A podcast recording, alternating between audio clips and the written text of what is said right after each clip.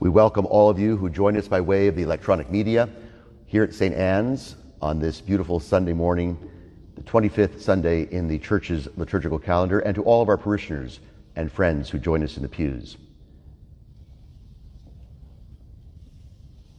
Life is unfair. Very unfair, it seems. And that's why I don't like this parable at all. It's not fair. These workers that started their day at 5 o'clock in the afternoon and now they're getting the same pay as those who've been around since early morning, how would you feel about that? I've been working hard all day long and I'm getting the same amount as these guys that just worked an hour? Not fair. Not fair at all.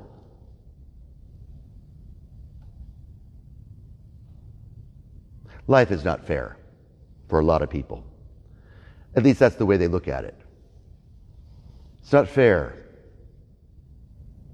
Whatever the circumstance, why some people get rewarded and I don't, why they get noticed and I don't, they get approved, I don't. They get promoted. I don't. They have more. I have less. Not fair, not fair, not fair. It just doesn't seem right.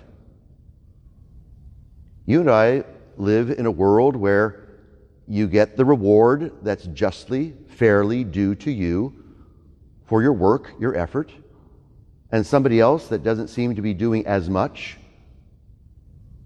should get less. That's just the scales, the balance of life, right?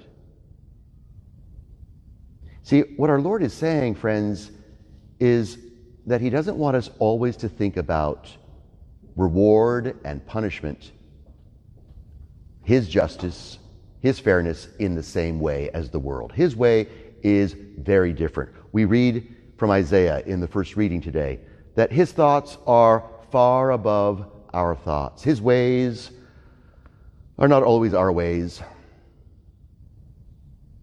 And so when you don't get what you want out of life because you think it's unfair, you've been praying to the Lord all these years to grant you what you want, and you don't get what you want.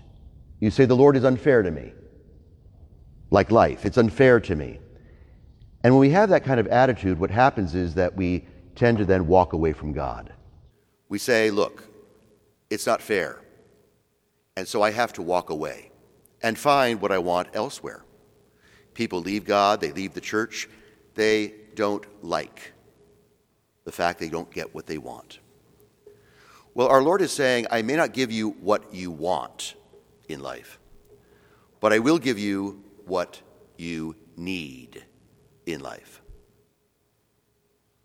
Years ago, I put together a little manual of prayers, a compilation of prayers for the North American College in Rome. And if you write me, I'll give you a copy of this for a fair exchange. And I say that because we produced over these last 20 years about 80, 90,000 copies, and I never took a royalty off this book.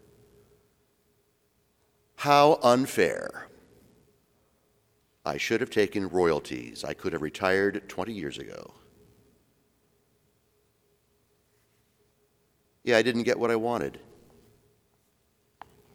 But I'm wondering if I got what I needed from our Lord.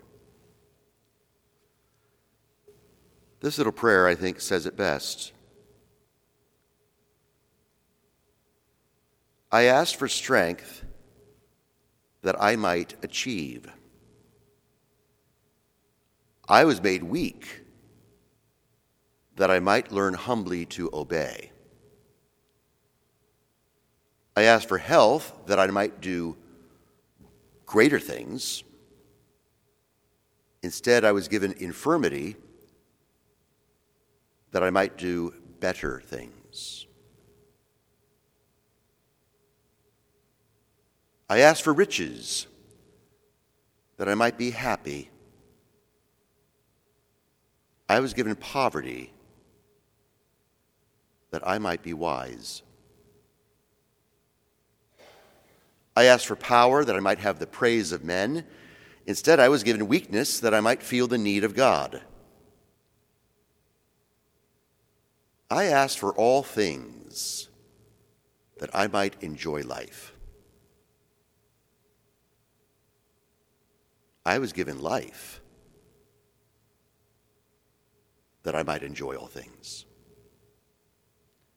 I got absolutely nothing that I had asked for, but everything that I had hoped for. Almost despite myself, my unspoken prayers were answered. I didn't get what I wanted. I got what I needed. And that's the distinction we're making today.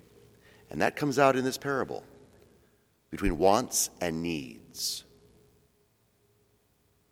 And you who are parents, you know your children, or teachers, or even employers, and they come to you and they say, I want more, I want this, I want that, not fair, not fair.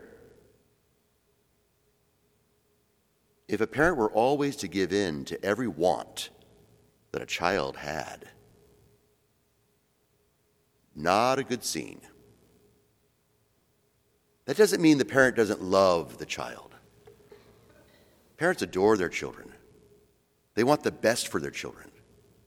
They know not to give them always what they want, but to give them what they need. And that takes time for children to grow up and to trust that and to understand with wisdom oh, yeah, I get it now. Well, that's like that by analogy in our relationship with God, the Father, Mary, the Mother, the saints, our friends. They don't always give us what we want. I've been praying to St. Anthony so many times to find my lost Social Security card. It's taken 35 years. He finally found it for me. He lives on a kind of domani attitude in Italian, St. Anthony of Padua. I'll get to you when you need it. And sure enough, it came through. But think about that, friends. What are your needs and what are your wants? Make that distinction. And then when you bring that to prayer, trust the Lord, because my guess is over the course of your lifetime, as you look back and chart your spiritual journey, you didn't always get what you wanted. But you look back now and you say, okay, now I see how God was doing it. Now I see the blessings that came out of what I didn't even want. But I got what I needed. I think all of us can say that so many times, over and over and over again. And we say, Thank God I didn't get what I wanted. That would have really been bad. Right? Our Lord spared us that relationship, that person, that place, that thing. That would have really messed up our lives if we got what we wanted all the time, right? Not because He's a mean God, He's a most generous God. Because I've, as I've said, you know, from this pulpit many times, if I were God, I'd have absolutely no patience for you. Knowing that Adam and Eve would mess up my creation, if God were to come back today and look at the world, and He is, I'm sure, what would He think of me, of you? I know that sounds harsh, but again, if you want to employ God's justice, in terms of what the world calls fairness, God would be very fair right now to just delete the whole thing. Think about it. What we did to him on a cross. You call that fair? He didn't say that. He didn't say, not fair, not fair, not fair. Oh, it wasn't easy. My God, my God, why have you abandoned me? But then he goes deeper. Not what he wants, but what he needs is the will of his Father to do what the Father wants him to do, what the Father needs him to do. And he says, Thy will be done. Mary said the same thing. The saints say the same thing. And every time we say that, Thy will be done, not mine. Lord, what do you need me to do? Show me the way. And He will. It may not always feel good. But then, as you go through that journey, even a dark night of the soul, all the saints will tell you, looking back, uh huh. In a world where God writes so often straight with crooked lines, that was His message, His truth, His purpose for me. So, God is generous. And what we need today, what we need right now, is exactly what we're doing every Sunday we come together. He gives us His body and blood. He didn't have to do that. He didn't have to become man and die on a cross. He didn't have to do all of that. He doesn't have to give you anything. We're the ones that have to give Him. He didn't have to give us anything. He owes us nothing. But that's the point of the parable. Are you envious because I'm jealous, uh, because I'm generous?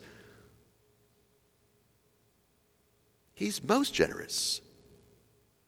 His body and blood.